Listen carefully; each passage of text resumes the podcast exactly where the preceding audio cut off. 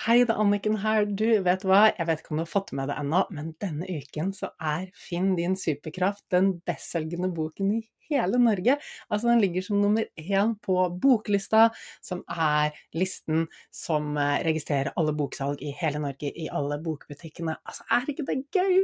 Og jeg har svevd hele uken og varslet et sånn klyp meg i armen Altså, drømmer kan bli virkelig, du, når du bare jobber for dem og går for dem. Og jeg vet jo også at dette eventyret hadde ikke vært mulig uten deg. Din støtte har jo gjort at dette har vært mulig å få til. Og hele min mission med å skrive den boken og ha denne podkasten og gjøre alt det andre jeg gjør, er jo å få kunnskapen ut i verden. Fordi vi trenger den alle sammen. Alle trenger å lese boken. Fordi vi kan så fort sitte fast i eget hode og leve et liv som er bare halvparten av det vi egentlig kan få til når vi har gode verktøy og kunnskap om hvordan hjernen funker, hvordan hormonsystemet funker, hvordan vi kan trene mentalt for å få til hva som helst og skape det livet vi elsker å leve. Og du, to ting. Den 14. mai så inviterer jeg deg til lanseringsfest. Det er en digital lanseringsfest som er åpen for alle, og den skal holde sammen med Marius Sørli fra Heart Mentality. Han har vært inne her på poden på to episoder også. Fantastisk fyr, og vi skal dra i gang skikkelig god stemning, skikkelig fest, masse mentalt påfyll, du kan stille spørsmål og det morsomste av alt er at vi skal lodde ut en del premier. Det blir utlodding av eh, Ja, jeg skal ikke røpe alt, men blant annet så lodder vi ut et par billetter til den fysiske lanseringsfesten som er i Oslo uken etter der igjen.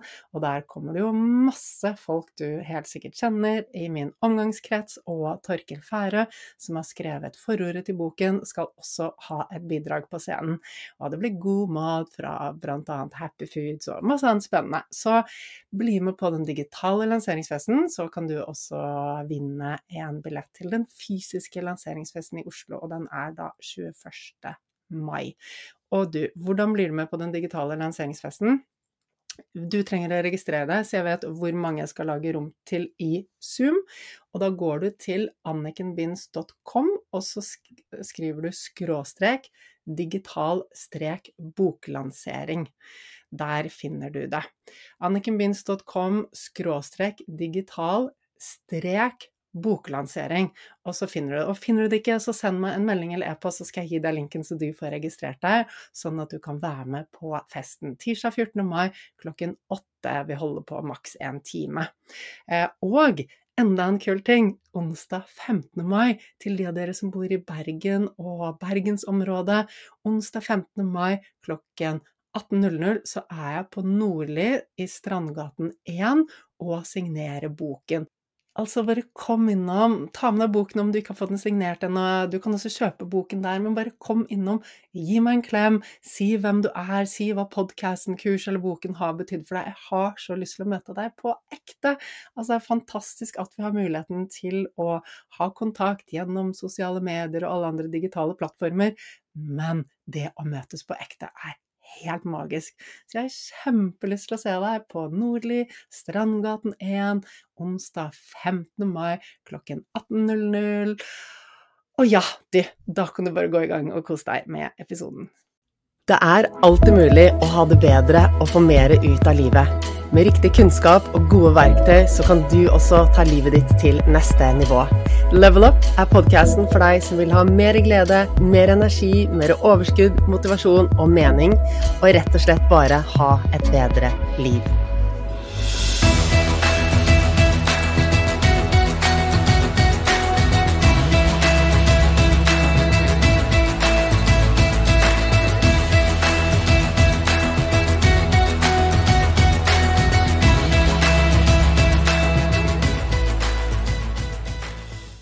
Jeg er ganske sikker på at du til tider kjenner på at det er mye stress i livet ditt, og jeg er ganske sikker på at du skulle ønske at du klarte å redusere dette stresset litt.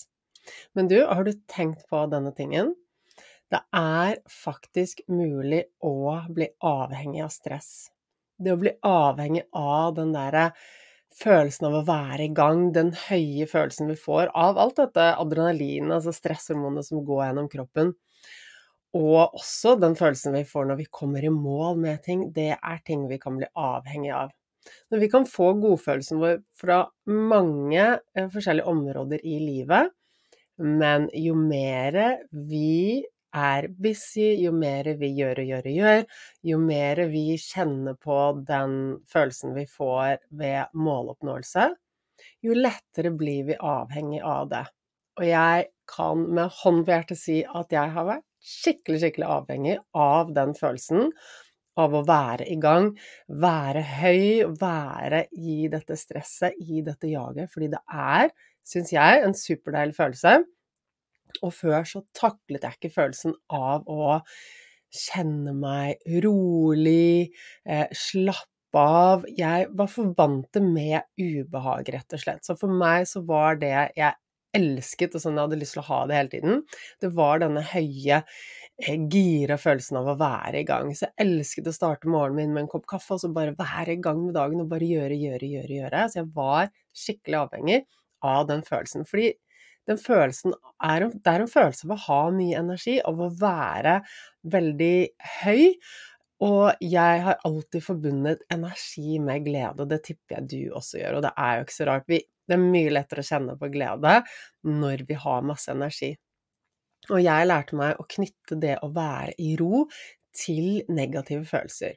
Det kan henge sammen med mange ting, annet at jeg hadde en uhorvelig stor mengde med negativ tankekjør før, og det dukket jo selvfølgelig opp i de rolige periodene.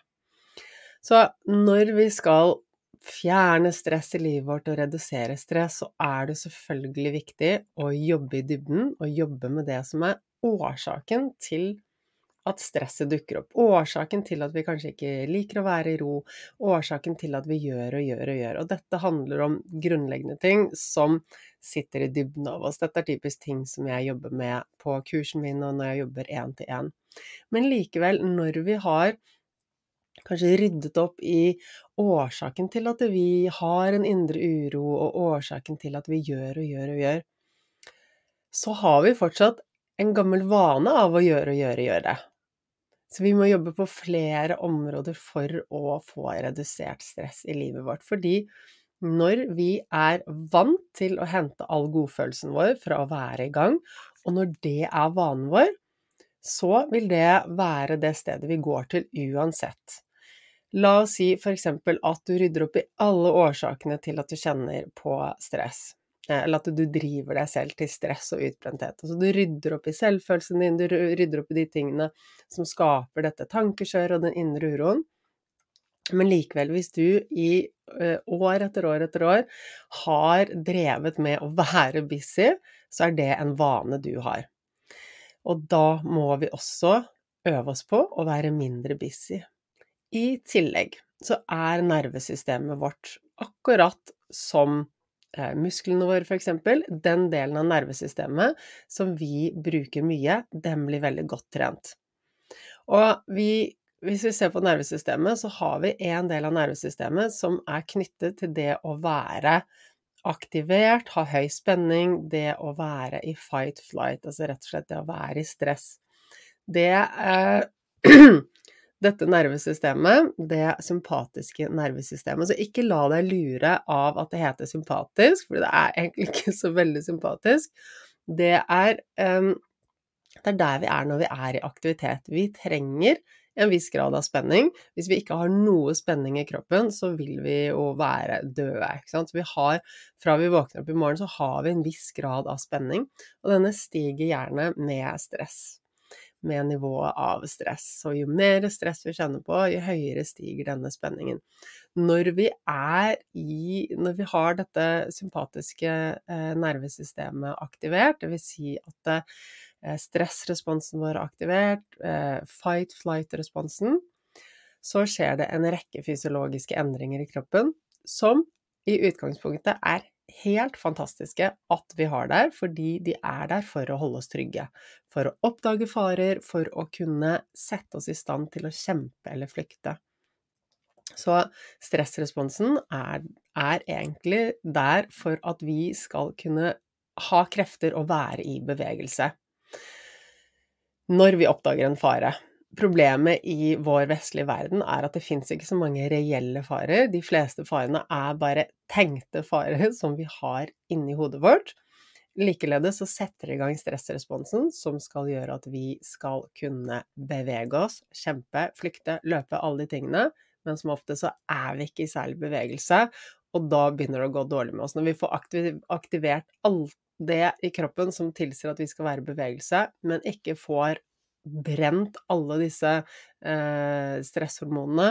Um, når vi ikke får forbrent inn, når vi ikke får brukt opp den energien, så lagres alt dette bare i kroppen og blir til negativt stress. Eh, og over tid så er det ikke så veldig heldig for helsen vår. Så det sympatiske Når vi er, har aktivert det sympatiske nervesystemet, så Eh, så, så, endrer kroppen seg for å gjøre oss i stand til å, å kjempe. Det vil si at eh, de Eh, indre organene som f.eks. Eh, jobber med fordøyelsen, f.eks., de blir nedprioritert, mens blodet går ut i armer og ben, sånn at vi skal kunne løpe fort og kjempe.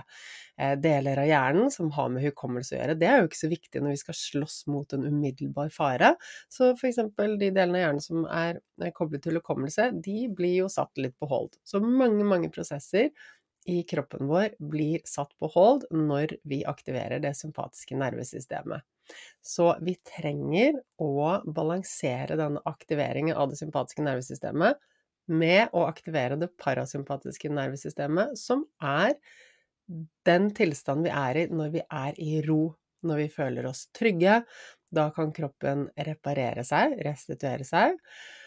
Og vi kan fordøye maten, og vi kan rett og slett gi kroppen alt det den trenger. Det er da vi kan vokse, det er da eh, nevroplastisitet skjer, når vi er i dyp hvile.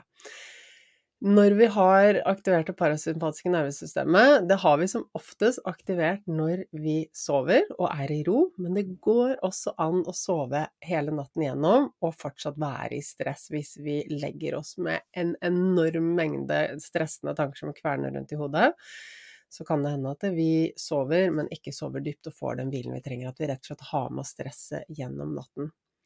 Men vi trenger å være i det parasympatiske nervesystemet. Vi trenger å ha det aktivert store deler av dagen. Vi trenger en balanse mellom når vi er i stress, og når vi er i ro.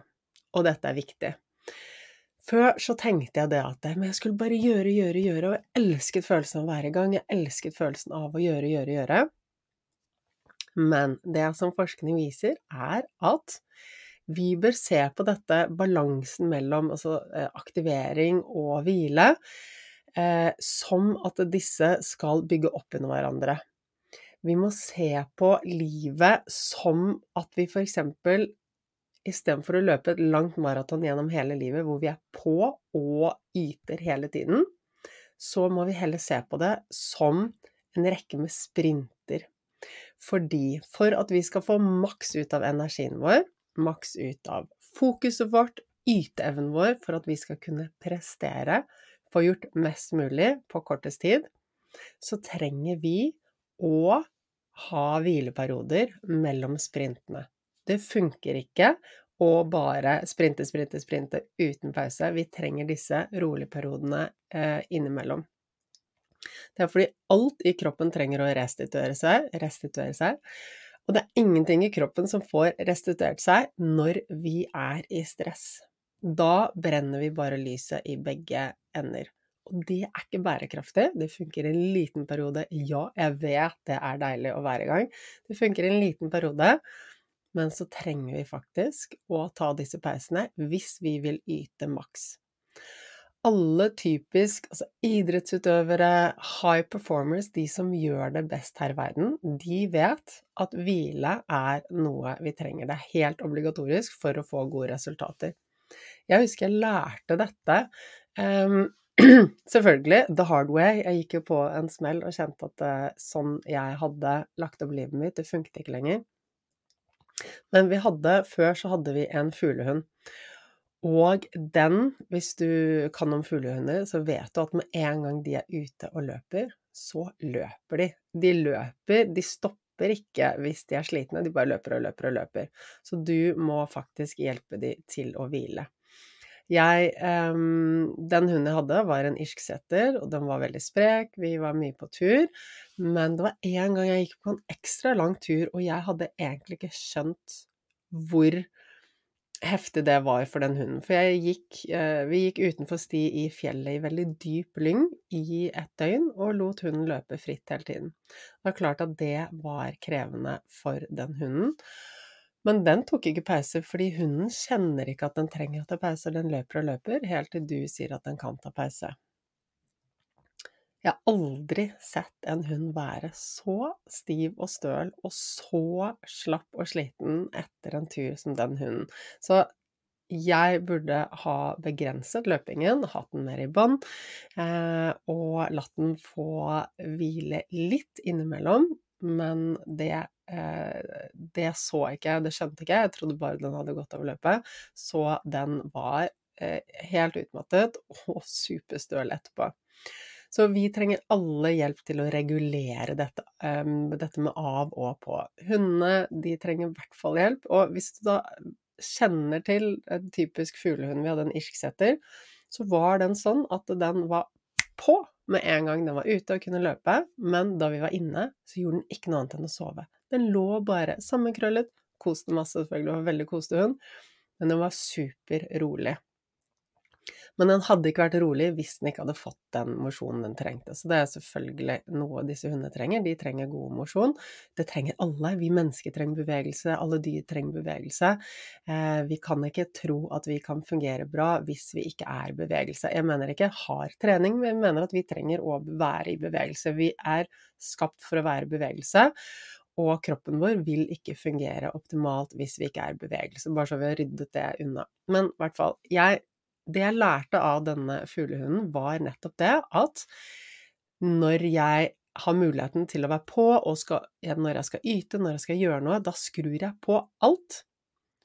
Og så, når jeg da ikke trenger å yte, så skal jeg skru av alt for nettopp å hente meg inn for å kunne ta Eh, for å kunne yte best mulig når jeg har muligheten til å være på igjen. Så etter denne lange turen som jeg hadde med denne hunden, så tok den en god hvil i et par dager, og det gjorde at den var fit for fight når vi skulle ut på tur igjen. Dette er viktig. Så forskningen viser at for at du skal kunne yte mest, ha mest mulig energi, så trenger du å ha en balanse mellom av og på. Det funker ikke å være på hele tiden, for det vil rett og slett tære på alle dine ressurser.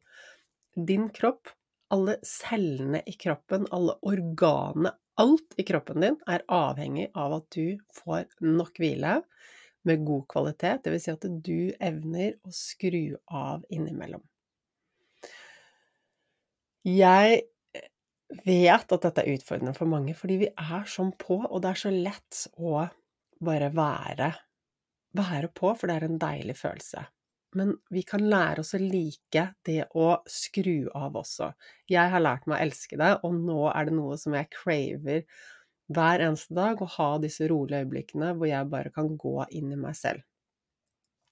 Så nå skal jeg fortelle én ting. Vi har eh, en rytme som går i kroppen vår. En sånn en rytme som går hvert eh, 90. minutt, som er en sånn rytme som gjør at du er mer og mer våken i deler av denne 90-minutters-syklusen. Og på slutten av denne 90-minutters-syklusen så blir du automatisk sånn at du trekker fokuset innover og blir mye roligere. Og du kan merke det helt sikkert når du er på jobb. Noen perioder av dagen så er du så på, og du er med på alt, og du har masse energi, og så plutselig så kommer det en sånn dipp i energien og i fokuset ditt. Nå skal jeg selvfølgelig legge merke til at spiser vi mat eh, som eh, gjør at blodsukkeret stiger, så vil vi kjenne på en dipp på et eller annet tidspunkt når blodsukkeret eh, synker igjen. Drikker vi kaffe, så vil vi også kjenne på en dipp, fordi kaffen tar deg opp, og den tar deg ned, bare så vi har ryddet det av banen. Men av naturlige årsaker så går du også inn i en sånn syklus som gjør at du hvert 90. minutt har en, kall det dypp, en periode hvor tankene dine kanskje bare vandrer, hvor du ikke så lett klarer å holde fokuset, og hvor du blir roligere og kanskje kjenner at du er lavere på energi. Jeg vil at du skal begynne å bli oppmerksom på det. Nå har vi alle forskjellige arbeidssituasjoner, kanskje du eh, jobber på akutten og rett og slett ikke har så mange muligheter til å ta pauser, men de delene av livet ditt når du har muligheten til å stoppe opp, så bare lek med å begynne å kjenne etter disse pausene som kommer helt naturlig. Min strategi før, da jeg kjente at jeg begynte liksom å bli litt lav, og kjente at jeg ikke klarte å fokusere på arbeidsoppgaven, Min strategi da var å drikke en dobbel espresso. Hvor produktivt er det? Du, det eneste det gjør, er å stresse systemet utrolig mye, og det gjør at vi blir enda mer slitne og ufokuserte i ettertid. Så det jeg vil at du skal gjøre, er å legge merke til når disse periodene kommer, og rett og slett bare tillate deg selv å enten bare gå med dagdrømmen din, bare hva dukker opp i hodet ditt, og bare la tankene dine flyte. Ta deg en pause fra det du holder på med, enten om du kan se ut av et vindu, titte utover eh, mot horisonten, eller om du kan lukke øynene og bare gå inn i deg selv og få denne lille pausen, så vil det gjøre deg så utrolig mye gjerne dagdrøm. Gjerne bare gå inn i en eller annen tanke om en eller annen ting du drømmer om, og bare forsvinn i det. Og det trenger ikke være mer enn fem minutter. Maks sju minutter med pause. Um, du kan også høre på, eh, gjøre typisk en meditasjon, eller høre på en lydspor med en avspenning. Et eller annet som gjør at du får fokuset bort fra alt dette ytre, og lar deg få lov til å ha fokuset innover, fordi det er det som naturlig skjer. Og vet du hva? Når du tillater fokuset å gå innover, så blir du mer produktiv, du blir mer kreativ, og du løser lettere problemer. Du har sikkert opplevd det at du går til sengs med en eller annen utfordring i hodet som du bare ah, dette finner jeg ikke løsning på, jeg skjønner ikke helt hva jeg skal gjøre. Og så våkner du neste morgen, og så har du bare ryddet opp i alt, og du vet akkurat hva du skal gjøre for å løse problemet. Det er fordi du har tatt en timeout, og du har latt det på innsiden av deg jobbe. Når du hele tiden har fokuset ditt utover, så er det ikke rom for det på innsiden til å eh, få oversikt, til å løse problemer og til å skjønne ting. Det er rett og slett når du er veldig utoverfokusert og i eh, mer eller mindre stressberedskap, så er det deler av hjernen din du ikke får tilgang til, det er litt som om rullegardinen går litt ned, eller du får litt tunnelsyn. Og det er en grunn til det, fordi at når du står ansikt til ansikt med en farlig løve, så trenger ikke du å være veldig kreativ og tenk, huske alle tingene i livet ditt. Du trenger ikke liksom Du skal ikke sitte da, sette deg ned og løse problemer og finne strategier og redde verden. Det eneste du skal gjøre da, er å kjempe mot denne løven. Så du har ikke tilgang til så veldig mye når du er i stressberedskap. Du blir en veldig kort versjon av deg selv. Du, du mister tilgangen til så mye av magefølelsen din, intuisjonen din. Du mister tilgang til alt det du har på innsiden som hjelper deg til å ta gode valg. Eh, empati. Eh, alle de gode tingene, den gode versjonen av deg selv, krever at du har nedeperioder, og ikke bare er i stress hele tiden. Jeg merker det på meg selv hvis jeg har hatt for høy aktivering over tid. Og ja, det er perioder av min jobb hvor jeg må gå all in og jobbe fra morgen til kveld med nesten ingen pauser. Det er det, men da passer jeg også på at jeg etterpå logger helt av og har gode pauser. Og det jeg kjenner når jeg har hatt en for stor belastning over tid, er at jeg kan fortere irritere meg over ting. At jeg har kortere lunte. Jeg mister eh, sansen min for humor, rett og slett. Det er, det er ikke rom for å le lenger. Og jeg blir litt klumsete. Jeg kan dulte borti ting, jeg kan miste ting. Eh, jeg sover dårligere, og jeg kjenner meg ikke uthvilt når jeg våkner. Det er typiske tegn på at jeg har hatt for høy belastning, og det er helt sikkert det samme du også kjenner på, for dette er universelt. Så det er viktig at vi tar disse tingene på alvor. Og jeg vet at det er så lett å tenke ja, ja, men jeg skal bare, og så skal jeg ta det med ro. Jeg skal bare, og så skal jeg investere i meg selv. Men vet du hva? Den eneste riktige tiden å starte med endringen på, er nå. Det er ingen garanti for morgendagen. Om du ikke passer på helsen din og energien din i dag, da aner du ikke hva som morgendagen kommer til å bringe. Fordi at det har så store effekter på helsen vår. Og jeg hørte eh, en veldig interessant fyr si det at den eneste reelle trusselen vi har i dagens vestlige samfunn, den finner vi inni hodet vårt. Nå er jeg ikke helt enig, fordi det finnes mange trusler i miljøet. Det er miljøgifter i maten vi spiser, etc. Men det er noe sant i det, fordi før så levde vi i en verden som hadde eh, farlige dyr, farlige mennesker, det var matmangel, ikke sant. Det var mange farer som lurte. Og det at vi bare eh, Stressaktiveringen vår, det var en, eh, en fantastisk ting som vi trengte for, eh, i det samfunnet vi levde for noen millioner år siden. Og, helt frem til for bare noen hundre år siden så har vi mennesker levd i samfunn med eh, matmangel, ressursmangel, eh, ekstremt vær som har vært farlig for oss fordi vi ikke har hatt så gode boliger, vi har ikke hatt eh, kjøleskap fullt av mat eller butikk vi kan gå og handle. Så vi har hatt reelle farer som vi har trengt til å, eh, å jobbe hardt for å overleve. Så stressresponsen har vært nyttig alltid, og den er selvfølgelig nyttig i dag også, men hva er egentlig stress?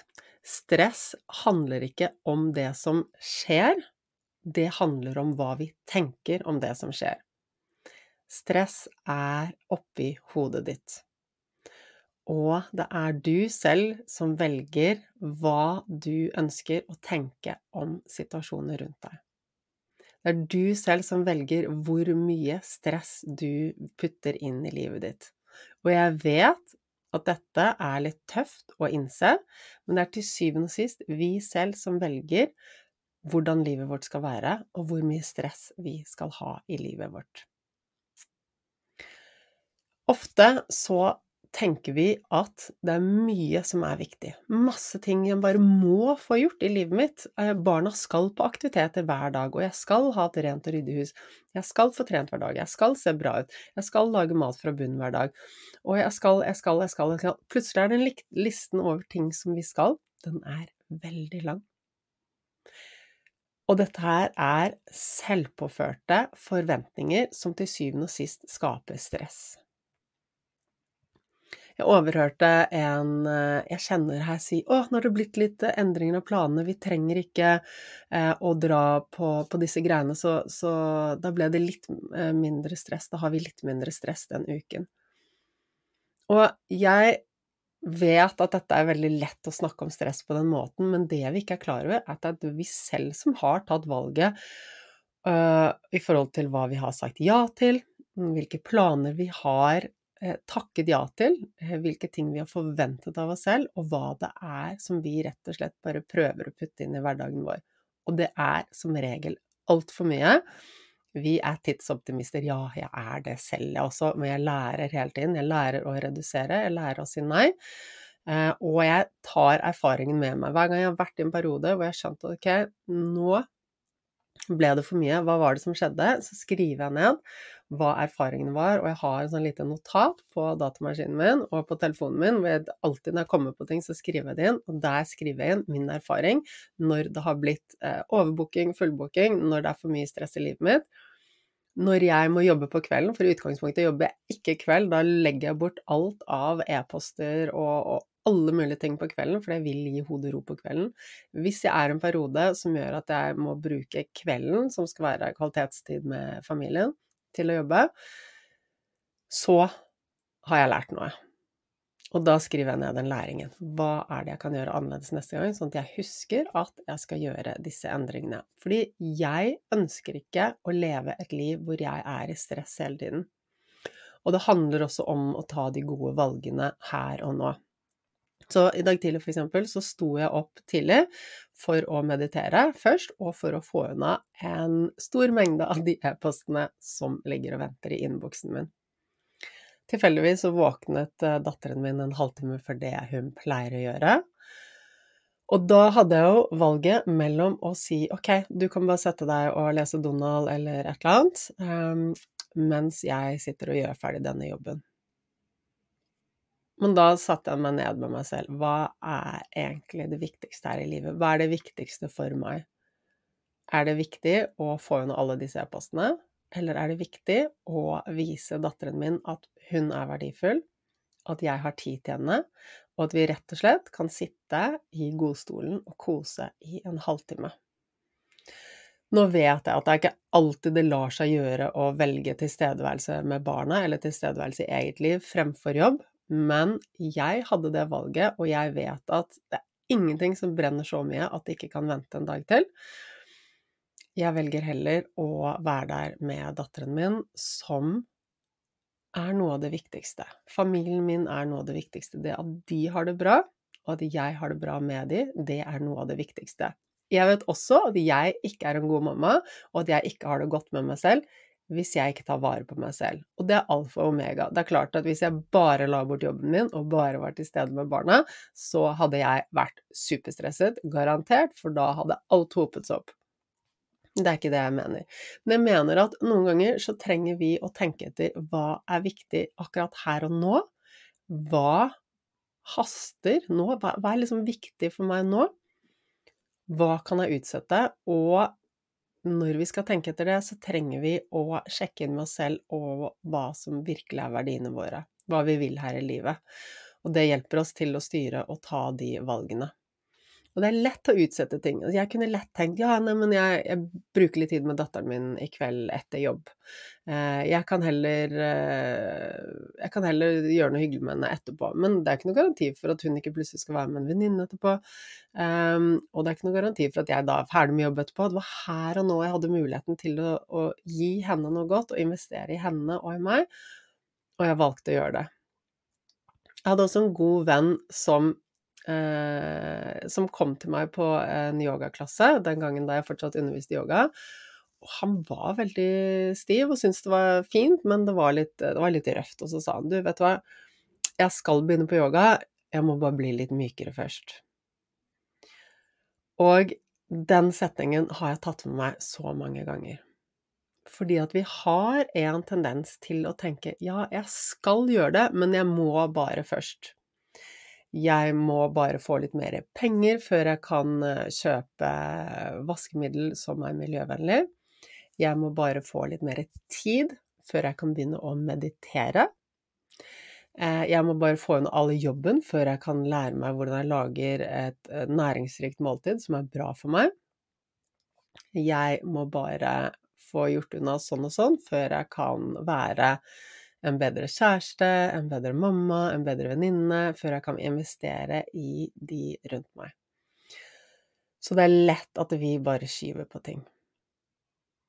Og det er å gjøre oss selv en bjørnetjeneste, fordi jeg mener at vi hver eneste dag har så godt av å velge de tingene som er aller viktigst i livet vårt, og sette et stort kryss over det som ikke er aller viktigst. Jeg tror vi har godt av å sette av tid til ingenting. Det dukker alltid opp noe. Vi kan velge å gjøre ingenting. Eller vi kan velge å putte inn ting hvis vi kjenner at det er riktig. Men å planlegge med at vi har tid til ro, tid til nedetid, tid til hvile, tid til refleksjon, det er helt essensielt for at vi skal kunne ha et liv med energi og glede, være gode versjoner av oss selv, kjenne på motivasjon og bare kjenne på at det er godt å leve. Vi trenger å balansere det å være aktivert i det sympatiske nervesystemet og det å være i det parasympatiske nervesystemet. Så jeg synes i alle år at det var utfordrende å ta det med ro. Så min eh, inngangsvinkel til dette var å begynne å bruke avspenninger av den formen som jeg um, ofte uh, deler med dere. Um, først begynte jeg med den formen for avspenning som heter yoga nidra. Og det for meg gjorde at jeg kunne rett og slett gå inn og eh, sette tid. Ok, nå er det 15 eller 20 minutter hvor jeg bare legger meg ned og slapper av, og så kan jeg være i gang etterpå. Da fikk jeg den nødvendige hvilen jeg trengte. Hvis du ennå ikke har prøvd Yoga Nidra lydsporet mitt, så skal jeg legge en link i eh, episodebeskrivelsen, så du kan få lastet det ned og prøvd ut, du også. Og det som gjorde da jeg begynte å eh, Og det var satt i system, det var planlagt når jeg skulle ta en avspenning, og jeg følte at jeg gjorde noe aktivt. Jeg var ikke bare, satt ikke bare og soset med tiden min, jeg gjorde noe aktivt. Det som skjedde da, var at jeg lærte å knytte gode følelser rundt det å få nervesystemet i ro. Og da ble det lettere også å plutselig stoppe opp og nyte utsikten, sette meg ned, lukke øynene, slappe av i noen minutter, kjenne på pusten. De små tingene som vi kan gjøre gjennom hverdagen, de lærte jeg meg etter hvert å gjøre fordi jeg kjente på hvor deilig det var, denne gode følelsen. For husk at vi styrer etter følelsene våre, vi styrer etter det som gir oss gode følelser. Og når vi har lært å knytte godfølelser til det å være aktivert, så blir det utrolig utfordrende å ta oss pauser og rett og slett bare eh, slappe av. Så vi trenger å lære oss opp til å knytte godfølelser til det å slappe av. Det er viktig, fordi du kan ikke fortsette å bare gjøre og gjøre og gjøre. Og så er det um, dette med stress. Jeg, jeg nevnte at stress handler om hva vi tenker om noe, og ikke det det egentlig er. Så vi kan putte to helt ulike personer inn i en helt lik situasjon, og den ene personen kan kanskje tenke 'yes, dette er supert, jeg elsker en utfordring', mens den andre blir overveldet eh, og eh, ikke takler å gjøre det den skal gjøre. Og det handler om at vi er forskjellige. Det handler om selvfølgelig at vi har forskjellig grad av robusthet, vi har forskjellige erfaringer og alle de tingene, og så handler det om hvordan vi ser på det. Hvis du ser på noe som en krise, som et problem, da blir det et problem. Da setter du i gang stress i deg selv. Hvis du ser på noe som en utfordring, så får du en helt annen respons i deg selv. Så du kan alltid velge hva du kan tenke om en situasjon. Når det blir for mye for oss, når det er for mange ting rundt oss, så går vi lett inn i overveldelse og stress. Og det handler om at hjernen ikke får oversikt, og da kan det være fare på ferde, ergo blir stressresponsen aktivert. Så hvis du kjenner at det er for mye, for mange ting, og alt bare svever over hodet ditt, så er det du trenger å gjøre, er å få alt ned på papiret og ha fokus på én ting. Det funker ikke å tenke på flere ting samtidig. Trikset for å stoppe stoppe en sånn overveldelsesrespons er å rett og slett fokusere på én ting om gangen. Du kan bare gjøre én ting om gangen, du kan bare tenke på én ting om gangen. Så jeg liker ofte å bare få skrevet alt ned og få det ryddet unna, og så bestemme meg for hva jeg skal ha fokus på her og nå. Og det er alltid bare én ting vi kan ha fokus på. Og når vi fokuserer på den tingen, så kan vi få gjort den med gode resultater på kortere tid enn om vi skulle prøve å gjøre ti ting samtidig og tenke på ti ting samtidig. Det går ikke. Husk at nøkkelen til at du skal kjenne på ro i kroppen, dvs. Si ikke stress, og nøkkelen til at du skal være produktiv, er at du er til stede. Det er altså nøkkelen til at du kjenner på gode følelser. Når du er til stede her og nå, så er du i ro, og da får du tilgang til empati, glede, kjærlighet, takknemlighet, alle de gode følelsene når du er i stress og overveldelse, så har du ikke tilgang til det. Du kan ikke overlate til tilfeldighetene om du skal ha det godt eller ikke, fordi din hjerne kommer til å styre deg inn i et begrenset tankesett, den kommer til å styre deg inn i en negativ indre dialog, den kommer til å styre deg inn i stress og overveldelse hvis ikke du tar action.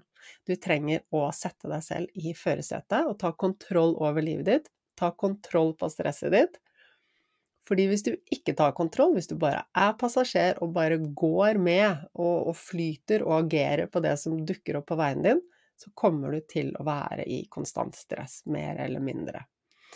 Så du trenger å ta kontroll på livet ditt, på stresset ditt, og sette deg i førersetet. Når du da stopper opp innimellom er her og nå, er til stede, så får du tilgang til alle de gode tingene som du trenger i livet ditt, og du får også tilgang til å løse de utfordringene som er, de som finnes. Stress handler ofte om at vi gjør ting mye viktigere enn det de egentlig er. For eksempel det å eh, at vi må få gjort ferdig alt husarbeidet, og vi må få skrevet ferdig den rapporten på jobben, vi må få fikset eh, neglene våre og ryddet rommet til barna, etc., etc. Alt det som vi setter opp på forventningslisten vår og tenker at dette er viktig, det er med på å gjøre det vanskelig for oss. Fordi hvis alt blir viktig, så blir vi stresset. Og det er ikke alt som er viktig. Og vi kan ikke gå rundt og være stresset hele tiden. Det er utrolig slitsomt. Så jeg anbefaler deg å øve deg på å stille spørsmålstegn ved alt du har på to do-listen din, om det virkelig, virkelig er viktig, eller om du kan legge det bort. Jeg kan noen ganger ha det sånn selv at jeg plutselig bare Oi, men jeg må rekke gjøre dette, jeg må rekke alt dette før sånn og sånn og sånn, og så plutselig så kjenner jeg at Oi, nå er jeg inne i stress. Og er det egentlig sant at jeg må rekke å gjøre alle disse tingene nå, i dag? Eller kan jeg utsette noe av det, eller kan jeg bare krysse ut noe fra listen for evig og alltid?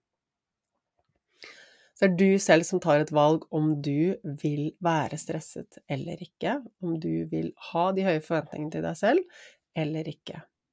Vi trenger å ta og roe ned, vi trenger å lære nervesystemet vårt at det er ok å eh, roe seg ned. Og vi trenger å få inn vaner av det å roe seg ned. Husk på det jeg sa, at den delen av nervesystemet som du bruker mest, den blir sterkere. Så hvis vi bruker det sympatiske nervesystemet mest, så er den veldig sterk og veldig tilgjengelig. Og jo mindre vi er i det parasympatiske nervesystemet, jo mindre vi har det aktivert, jo svakere blir tilgangen på det. Så for å kunne snu dette, så må vi rett og slett øve oss på å aktivere det parasympatiske nervesystemet. Jeg vet at for noen så er det, kjennes utrolig ubehagelig ut i starten. Og det å bare være i ro hvis man har masse uro i kroppen.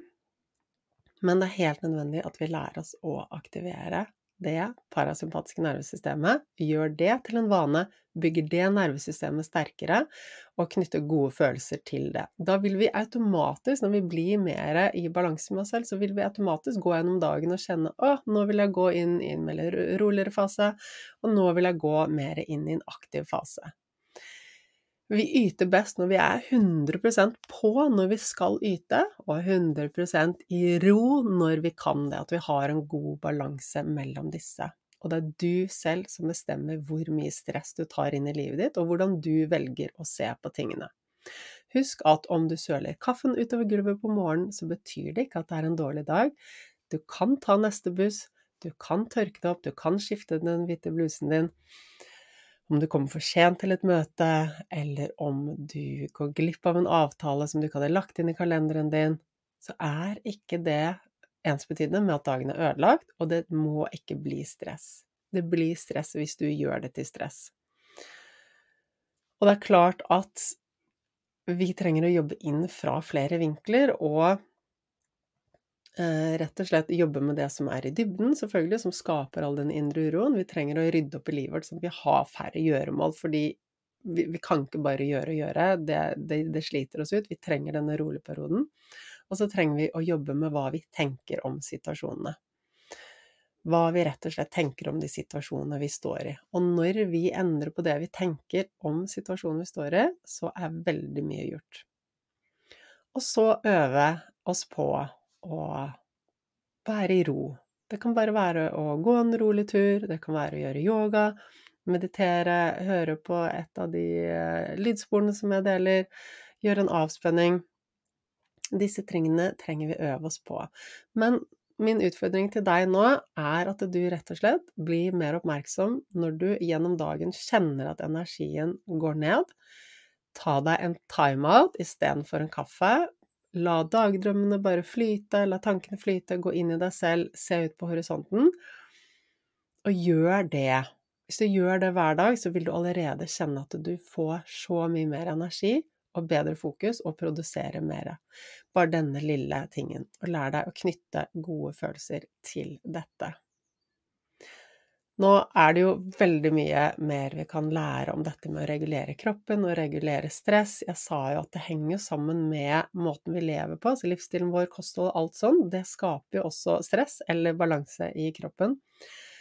Og det er um, mye vi kan gjøre med å rydde opp i tankene våre også, i tillegg til å lære disse gode teknikkene for å være i ro. For vi trenger å lære nervesystemet vårt at det er trygt å være i ro, og vi trenger å eh, trene opp vår evne til å aktivere det parasympatiske nervesystemet, sånn at det blir like sterkt og tilgjengelig som det sympatiske. I mai så har du muligheten til å være med meg på en retreat i Hemsedal. Drømmehelgen, som jeg arrangerer med Trine Berge.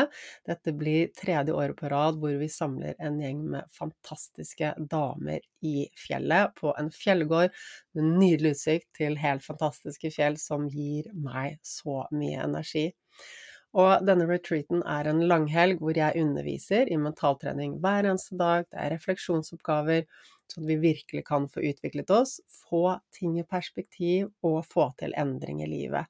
Vi gjør um, uh, guidede visualiseringer og avspenninger, og dere får med dere lydspor som omprogrammerer tankene og følelsene etterpå. Og så skal vi gjøre yoga, selvfølgelig. Vi skal ha yoga nidra, avspenning, mindfulness. Eh, og det er også fokus på at alt skal være helhetlig, at vi jobber inn med både tankene våre for å redusere stress, men også det vi gjør i yogaen. Og rett og slett flere fysiske bevegelser som vi gjør for å slippe ut stress av kroppen og finne roen. I tillegg så er det selvfølgelig maten. Trine Berge er en guru på sunn, plantebasert mat, og hun var en av de første som tok raw food til Norge. Og hun kan alt i forhold til hvordan vi spiser for å ha et stabilt blodsukker, for å dempe inflammasjon i kroppen, og dette skal du lære bort på retreaten. Så 5. til 8. mai så kan du bli med oss til Hemsedal, og det er alltid en helt fantastisk opplevelse med så mye godfølelse, glede, latter og tur i fjellet også, selvfølgelig etter nivå. Yogaen passer for alle, vi går forskjellige turer, så alle får akkurat det de trenger. Hensikten med denne retreaten er skikkelig self-care, skikkelig påfyll og gi deg det du trenger for å redusere stress, fylle energilagrene, og i tillegg så får du med deg en kursportal hvor du får med yogafilmer, oppskrifter, lydspor, alt det du trenger så du kan fortsette dette gode arbeidet etter retreaten er ferdig. Så du finner mer info på nettsiden min. Bare gå til annikenbinds.com retreat. Jeg skal også legge en link i episodebeskrivelsen her. Så er det bare å melde deg på hvis du er interessert. Det pleier å fylle seg veldig fort, så det lønner seg å være tidlig ute. Så du, da håper jeg at du tar med deg noe av denne verdifulle læringen inn i livet ditt med nysgjerrighet. Husk, du legger bort All dømming av deg selv, bare vær nysgjerrig. Du skal ikke være perfekt i dag, du skal ikke klare alt det jeg underviser deg fra dag én, men du øver deg på det. Og så kan du bare observere de gangene du gjør motsatt av det du egentlig hadde planlagt. Ok? Så lykke til med dette ro-prosjektet ditt, og så gleder jeg meg til å se deg neste uke.